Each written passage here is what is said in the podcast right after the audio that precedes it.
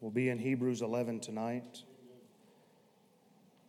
as well as Genesis chapter 5, as we consider what the Bible has to say about Enoch. And I'm thankful our church is under attack. Isn't that good? I mean, somebody said the devil doesn't kick a dead horse. So praise God for that. We must be uh, aggravating somebody on the other side of the fence. on Sunday nights this year, we have focused on our theme, Believe to See. I've decided as we are going to be closing out this year soon to draw out some thoughts from Hebrews chapter 11. We are rapidly approaching our 40, 41st anniversary. And that means something out here. That may not mean a whole lot from where I come from. First church I preached in, the Civil War troops slept in there. Union and Confederate troops slept together at night, and then they went out and fought each other. And uh, built in 1835. So you may hear 41 years and think that's not that long. Well, out here it is. Amen. So let's praise God for that. Before we know it, we'll be on to a whole nother theme. Last week, we focused on verse 4, where we saw how Abel worshiped by faith. The object of our worship must be Christ and on God's terms. We won't be accepted by God by going to Him on our terms, on the basis of what we have done but our offering will only be accepted on the merits of Christ and his blood. And for tonight, I'd like for us to read verses 5 and 6 from Hebrews chapter 11. By faith, Enoch was translated that he should not see death and was not found, because God had translated him. For before his translation, he had this testimony that he pleased God. But without faith, it is impossible to please him. For he that cometh to God must believe that he is, and that he is a rewarder of them that diligently seek him. So we saw Abel worshiped by faith. We see tonight that Enoch walked by faith. And as a result of Enoch's walking by faith, he never tasted death. How would you like that? He was translated that he should not see death. Being translated means that God transported him or carried him over to the other side. And we'll see in just a moment in Genesis 5, it says that God took him. There's only one other man in the Bible who didn't go to heaven through death, and that was Elijah. When the chariot of fire and the horses of fire divided Elisha and Elijah asunder, and Elijah was taken up in a whirlwind. And I mentioned this early to get this out of the way now because someone is probably thinking about it. But because Enoch and Elijah never died, there's a pretty popular thought that those two men will be the two witnesses we read about in Revelation 11. They feel because they never died, they have to come back and die because Hebrews 9:27 says it's appointed unto man wants to die. But the reason I'm not dogmatic on who the two witnesses are because the Bible doesn't say. That's really enough right there, but I was talking to somebody I really respect one day, and he said, It's got to be Enoch and Elijah because they have to die. I said, Really? Do you believe in the rapture? And you could, you could see him starting to process it. And he said, Well, that's a good point. So we believe in the rapture, and not all of us are going to die. There may be millions who never have to die. I don't know. Jesus said, Will I find faith on the earth? But I would say, as of now, there'd be quite a bit of people that would be in glory. But listen, it doesn't bother me one bit if you think it's Elijah and Enoch. I really don't care. I don't care who you think it is, so long as you don't think it's somebody that's ungodly. Because they will have an understanding of the Word of God. say, why do you say that? Well, I discovered that there's a group of people that believe that it might be the Smith brothers from the Mormon church that will be the two witnesses. Wrong. So I will not back you on that, but if you want to think it's Brother DeGarmo and, you know, who? Brother Long? Brother Long looks way too cool to be one of the two witnesses. I mean, um, if Brother Long comes back, he'll be in a hot rod or something.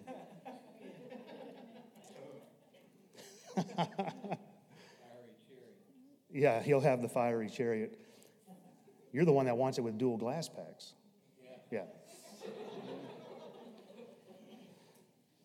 I wish I could get my car fixed that has dual glass packs on it and you could hear just how loud it is. I felt so bad in North Dakota. I had to brief at like two in the morning, so I had to get up at like one. And it was my daily driver, and I get out there and crank it up. And this poor girl who lived next to us, we were in a duplex on base, she would look out her window every night, and I'd just be like, um, anyway. Don't worry, it's not running. Anyway, it doesn't bother me who you think they are. So, with that out of the way, we see in our text the reason given for Enoch never dying is because he had this testimony that he pleased God. We know Enoch pleased God because he lived by faith, because verse 6 goes on to say, But without faith it is impossible to please him. It's not a mistake that the end of verse 5 ends with. He had this testimony that he pleased God, and then immediately we read in verse 6 but without faith, it is impossible to please Him. So we know he pleased God because he had a life of faith. He walked by faith, he walked with God. God is always pleased with his children when they walk by faith. And this is really what our desire is when we use the term believing to see, is that we would walk by faith, and thereby we would please the Lord. And honestly, in a year like this, what else can you do? but just keep pressing on by faith. And believe it or not, it's actually a great place to be in because we have no other choice but to live by faith. God orchestrates circumstances in our life, and God orchestrates circumstances in churches where we have a decision to make if we're going to keep walking with the Lord or throw in the towel.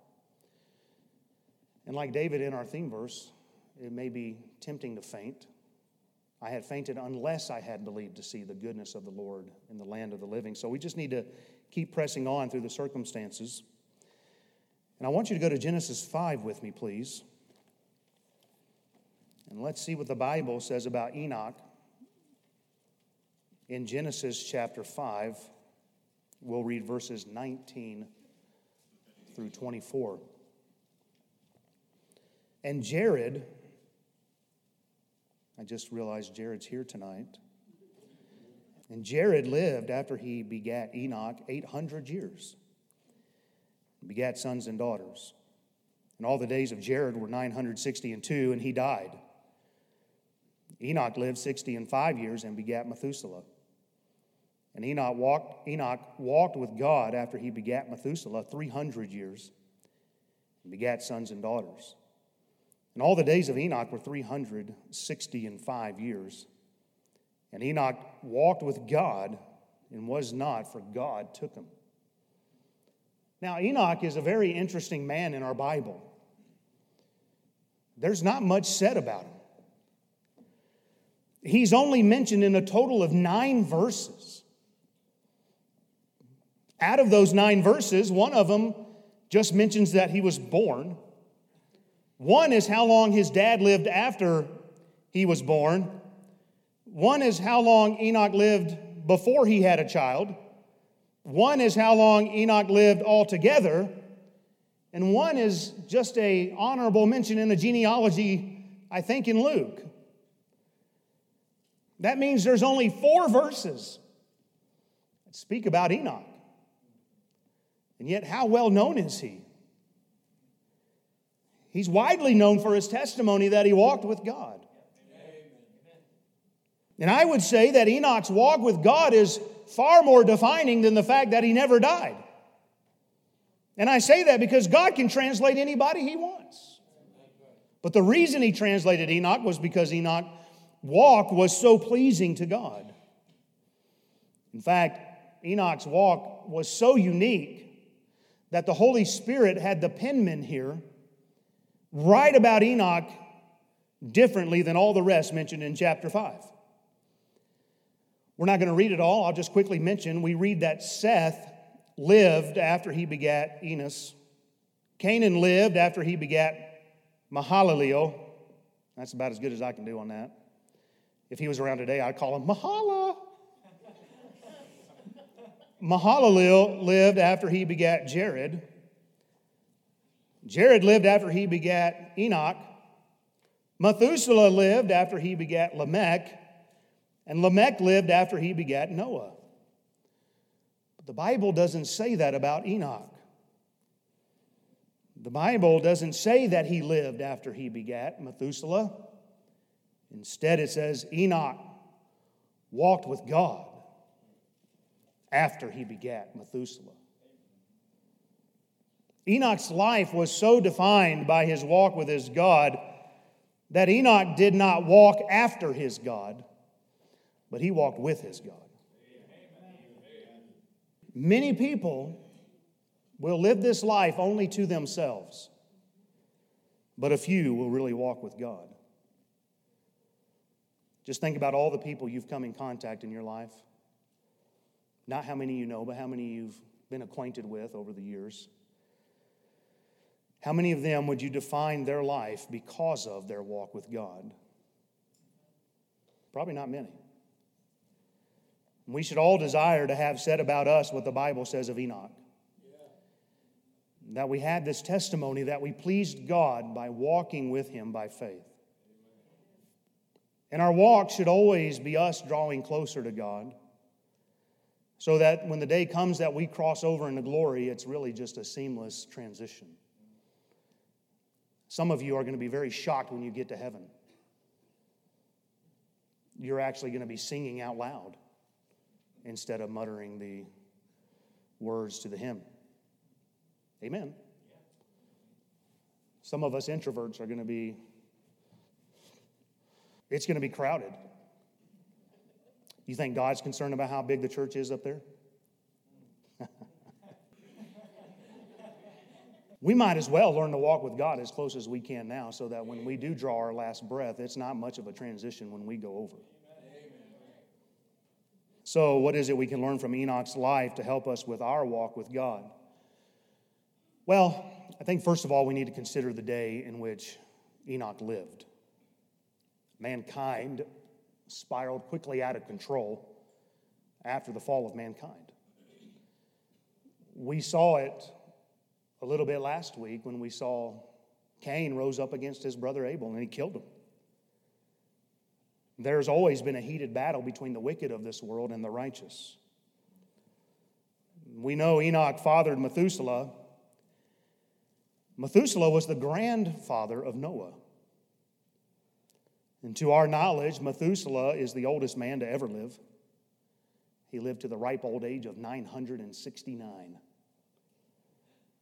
And he lived all the way until the great flood began. Just a quick side note here there's a great message in the meaning of the first 10 men from Adam on, the first 10. If you look at the meaning of their names, some believe, myself included, there's a message that's preached through the meaning of their names. In fact, I believe Methuselah's name is prophetic of the flood. I'm not going to get into that tonight, but you can go and study that. It's a great study. And some think this is why there was special mention made in verse 22 that Enoch walked with God after he begat Methuselah. And the thought is that while Enoch may have walked with God beforehand, the naming of his first son, Methuselah, which again, if you study it, I'll just give you a little teaser. It, it, it clearly points to this breaking forth that took place when God broke forth the fountains of the deep and flooded this earth.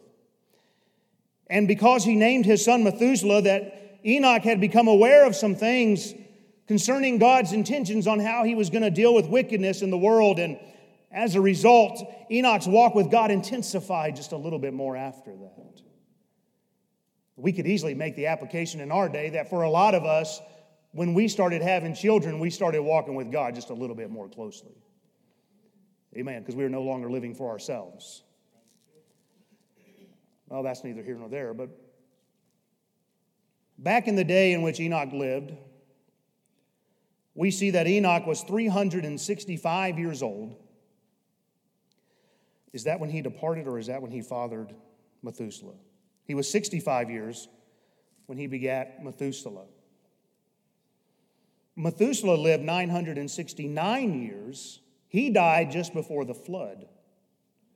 We know that Enoch was only 604 years away from the destruction of the world when God took him home to heaven because he was 365 years of age.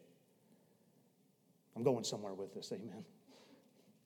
The Bible tells us that God was going to destroy mankind from off of the earth 120 years before he did so, because God was giving mankind a, a chance to repent. And if we subtract those 120 years from the time God said he had enough of mankind's wickedness, Enoch was only 484 years away from the destruction of the world when God took him. And since men were living over 900 years, 480 years, 484 years would have been well within a person's lifespan. Now, this is just the way my mind works. You can call it dog years if you want. But just a gee whiz way of thinking about this if people were living over 900 years then, and if we consider that the average lifespan today in America is 78 years, then let's assume their 900 years is like our 80 years. That's the equivalent of 11.25 years for every one of their 100 years of life. Because I'm sure they got used to people living old. So, what does that have anything to do with? In our age equivalent, our way of processing time, at least the way I was trying to look at this to think, how close was Enoch to the great flood? Then Enoch was taken by God only 43 years away from the flood, if we look at it that way. And, and I'm just trying to establish that Enoch was living relatively close to God destroying the world. When God took him home, there was already wickedness abounding. And when we consider how long suffering God is, and when we consider that men were living so long before the flood, Enoch wasn't that far away from the wrath of God when he was translated out of here.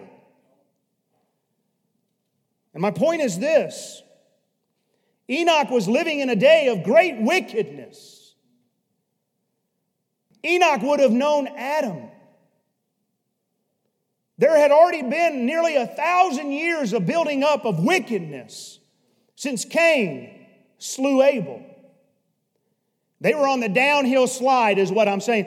They were headed for destruction. I believe Enoch knew it because of the name of Methuselah, but they were heading that way. And what does the Bible say about the world before God destroyed it? Genesis 6 5 says, And God saw the wickedness of man was great in the earth, that every imagination of the thoughts of his heart was only evil continually. And it had gotten so bad that only Noah found grace in the eyes of the Lord. Only him and his wife, his three sons and their wives were in the ark. Out of all humanity, eight souls were spared. So I don't believe I would be out of line to say that Enoch walked with a God, walked with God in a day when great wickedness was running rampant throughout the earth. It was during a time when all manner of evil was being imagined and no doubt acted upon. And just think about this as we think about a man who was walking so close with God, the law had not been given, the church had not been established. He had no refuge upon this earth in that sense. And yet, while surrounded by all manner of wickedness and without a Bible and without a church, Enoch's testimony was that he was pleasing God by walking by faith with his God. Speaking of Enoch being aware of some things, we also learn from the book of Jude that Enoch was a prophet and a preacher. During these days of wickedness, what was his message? Jude verses 14 and 15, we read this. And Enoch also, the seventh from Adam, prophesied of these, saying, Behold, the Lord cometh with ten thousands of his saints to execute judgment upon all and to convince all that are ungodly among them of all their ungodly deeds which they have ungodly committed and all of their hard speeches which ungodly sinners have spoken against him. He preached about the coming day of judgment all the way back there. And no doubt the message of God's coming judgment wasn't well received in such a day of wickedness. Nobody wanted to hear it. Essentially, everybody would have been doing that which was right in their own eyes. And because of the judgment of God and the wrath of God in the days of Noah, we can deduce that the message that Enoch preached was not received. But Enoch was faithful to preach for at least 300 years. This extraordinary walk with God by Enoch was taking place in a day when the vast majority of people hated the things of God. They hated the message of God, and they no doubt hated those who dared to walk with God by faith.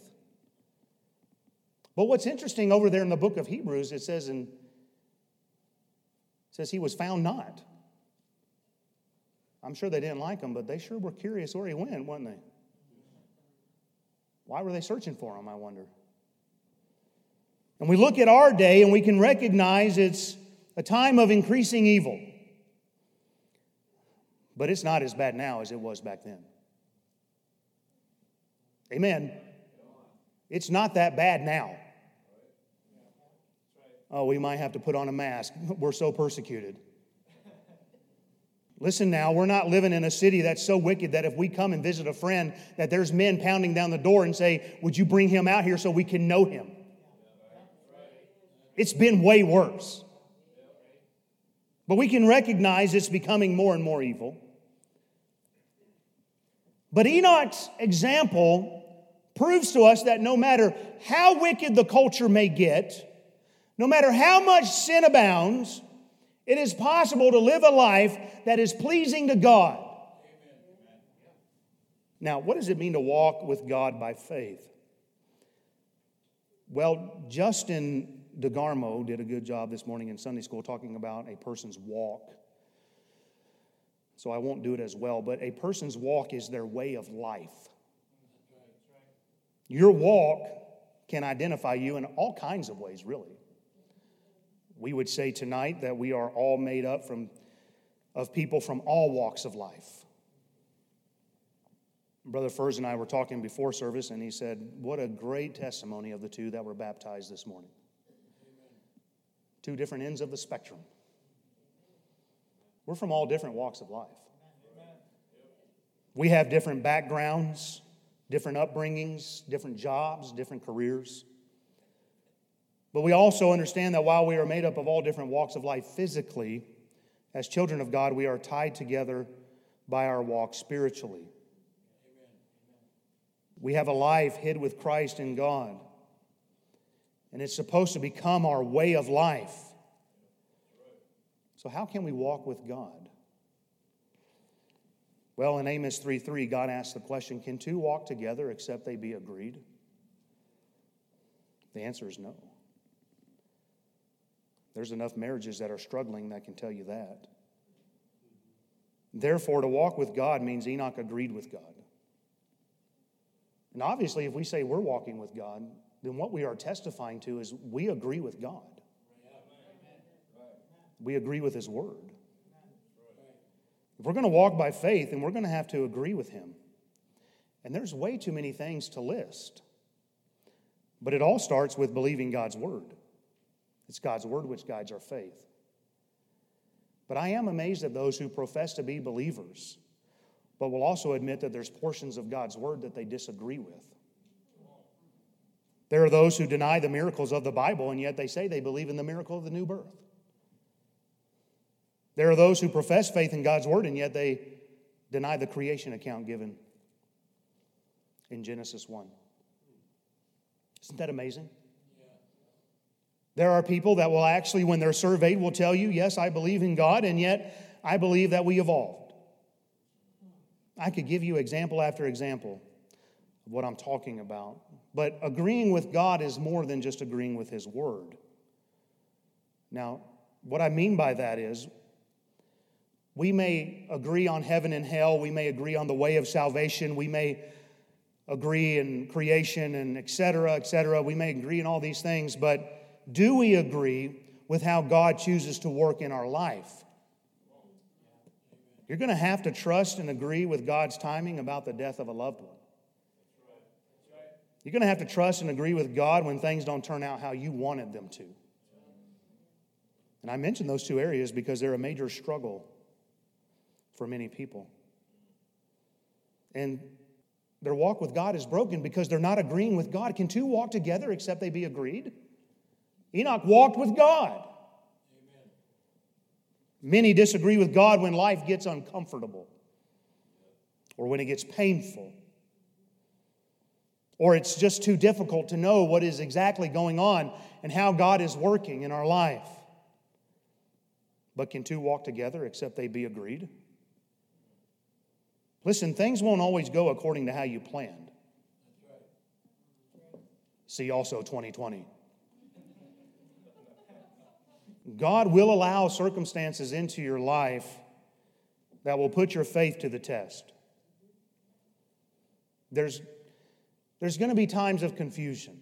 We understand that. I'm not saying you're not going to have moments of great concern about what's going on. But are you able to agree with God and say, Not my will, but thine be done? So I would ask you tonight is there an area that you've gotten sideways with God about? Well, I don't like the parents that God gave me. Sorry, that's how God's working in your life right now. And listen, it can get really uncomfortable fast when we think about how much pain kids are going through in some situations. So, boy, I wish my cupboards were more full. That's how God is choosing to work in your life right now. You pick the scenario, whether it be finances, whatever. See, I don't like it. Can two walk together except they be agreed? You have to walk by faith. You have to trust God. You have to say, This is just how God's working in me right now. Some of that you may have brought upon yourself. I don't know. But I, I can tell you, I, I know I'm not old. But I've been walking with God now for many years. And I can tell you, looking back over the last 20, and I could go back as far as 31 now, and I can tell you that when you look back over time, you see how God meant it all for good. God means it all for good. See, I don't like it. I know. I know. So, is there an area that you're upset with God about? Is there something you are disagreeing with God about? We have to learn to agree with God in all areas of our life. Amen. So, when we are walking with God by faith, we are walking in agreement with God.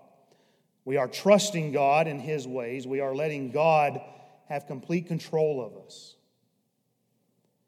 Now, I want to use verse 24 to talk about what it looks like when somebody is walking by faith. Would you notice there in Genesis 5:24, and Enoch walked with God, and he was not, for God took him.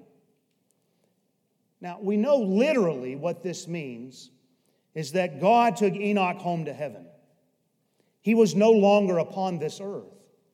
But if you think about it by way of application, we can use this verse to show that when we walk with God, get this now, when we walk with God, we are no more because God has taken over. That is good. As you grow in your walk with God, you begin to fade away. If Brother Furs was up here right now, he would say Tom Furs died 1978, whenever you got born again. He would say Tom Furs died December 17th, 1973. How many of you remember him preaching that? You know what he's saying? It's not about me no more. Anymore. In other words, it was no longer about Brother Furst, but Tom's walk with God caused him to no longer exist. That's how you can walk away from a lucrative position late in life, go off to Bible college, and serve the Lord. Amen. And I know you would follow it up with this verse, but the apostle Paul put it this way in Galatians 2:20. I am crucified with Christ. Nevertheless, I live, yet not I. But the life which I now live in the flesh, I live by the faith of the Son of God who loved me and gave himself for me. You see, Paul no longer lived because he had crucified the flesh and the lust thereof. And now Christ was living in him. And the Paul which they saw walking around was only a demonstration of the will of God for his life. They were seeing God's will and they were seeing Christ. And the life he lived after salvation, he lived by the faith of the Son of God because Christ is worthy. Christ gave his life for him. That's why he could write in Colossians 3 2 and 3 Set your affection on things above, not on things of the earth. Why? For ye are dead. For ye are dead. And your life is hid with Christ in God. You can tell whether or not you're walking with God by faith by where you're setting your affection. If you're walking with God to the point where you are no longer seen, you will seek those things which are above. You will set your course to whatever God has planned for your life. When you walk with God, you are not. I don't ever want to sound like serving the God is some kind of sacrifice because it's the greatest thing you can do. But listen, I, know what I'm talking about because God's going to bring some of you to a decision point where you have to say whether or not you're willing to give that up, which you never wanted to get rid of. And God is saying, Are you going to walk with me and not be? Or is it still going to be about you? When you walk with God and you are not, you forsake your dreams and your ambitions. And God takes over your life. You stop pursuing your will. And you seek God's will. When you walk with God, you yield yourself completely to Him by dying to self. Amen. We not only die to self, but we're also to be dead to this world. 1 John 2:15 says, Love not the world, neither the things that are in the world. And we'll see later on in Hebrews 11 that Moses esteemed the reproach of Christ greater riches than the treasures of Egypt. And the reason we fade away when we're walking with God and pleasing Him is because Christ becomes all we need. He becomes our portion. When we walk with God by faith, we seek for His guidance. We obey His word and His commands. We long to be in, a, in His presence. Our eyes stay, are stayed upon God, and His, His glory is the desire of our life. Matthew Henry wrote The business of Enoch's life, his constant care and work, while others lived to themselves in the world, he lived to God. It was the joy and support of his life Communion with God was to him better than life itself. He had rather be in fellowship with God more than anything else. So, are you walking by faith? Are you in agreement with God in all areas? Yeah, pretty much. No, no, no. What is that pretty much? What's that one room you have over here that's locked? Are you walking by faith? Are you in, in agreement with God in everything? Because the two of you cannot walk together except you be agreed. Amen. And I'll promise you, He's not going to capitulate to what you want to be agreed on. Is your life pleasing to God? Jesus said in John 6 29, I do always those things that please the Father. And Jesus was always about his father's business from the age of 12 on. If we were to ask those closest to you tonight,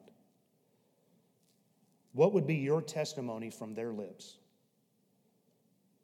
I mean, this just jumped out at me. We read that Enoch before his translation, he had this testimony that he pleased God. You see, many people will brag on those after they die. You know, he really was a good man. And you couldn't stand them, really. It's amazing. They never come to church, and we put a suit on them and drag them into church and stick them up here up front. Anyway, I'm not going to shift into Oliver B. Greene mode. But many people, they're talked about very highly after they pass. But before Enoch left this earth, his testimony was that he pleased God. Have you surrendered your life to God's will? Can God do with you as he sees fit and you be okay with it?